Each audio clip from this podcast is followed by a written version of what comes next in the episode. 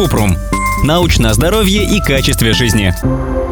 Почему повышается уровень ферритина в крови? Кратко. Ферритин – это белок, который содержит железо. Его анализ показывает, что уровень ферритина выше нормы. Если анализ показывает, что уровень ферритина выше нормы, это может быть признаком болезней печени, ревматоидного артрита, гипертиреоза, злоупотребления алкоголем или частых переливаний крови. Некоторые виды рака и коронавирусная инфекция также могут повышать уровень ферритина в крови. Однако по одному анализу на ферритин нельзя поставить диагноз. Чтобы выяснить, в чем причина изменений в анализах крови, нужно обратиться к терапевту. Он проведет обследование и при необходимости назначит лечение.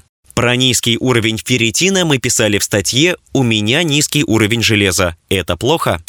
Подробно. Анализ крови на ферритин используют для проверки уровня железа, которое нужно для выработки красных кровяных телец. Это помогает лечащему врачу узнать, есть ли в организме пациента необходимое количество железа, чтобы он оставался здоровым. Вот нормы содержания ферритина в крови. Для женщин от 11 до 307 микрограммов на литр. Для мужчин от 24 до 336 микрограммов на литр. Для детей от 6 до 15 лет от 7 до 140 микрограммов на литр. Повышенный уровень ферритина может указывать на порфирии. Это группа заболеваний, которые вызывают дефицит ферментов, влияющих на нервную систему и кожу. Также ферритин повышается при лейкемии, лимфоме Ходжкина, употреблении большого количества добавок железа и гемохроматозе, наследственном заболевании, при котором организм усваивает много железа из пищи. Это расстройство может привести к циррозу, болезням сердца и диабету.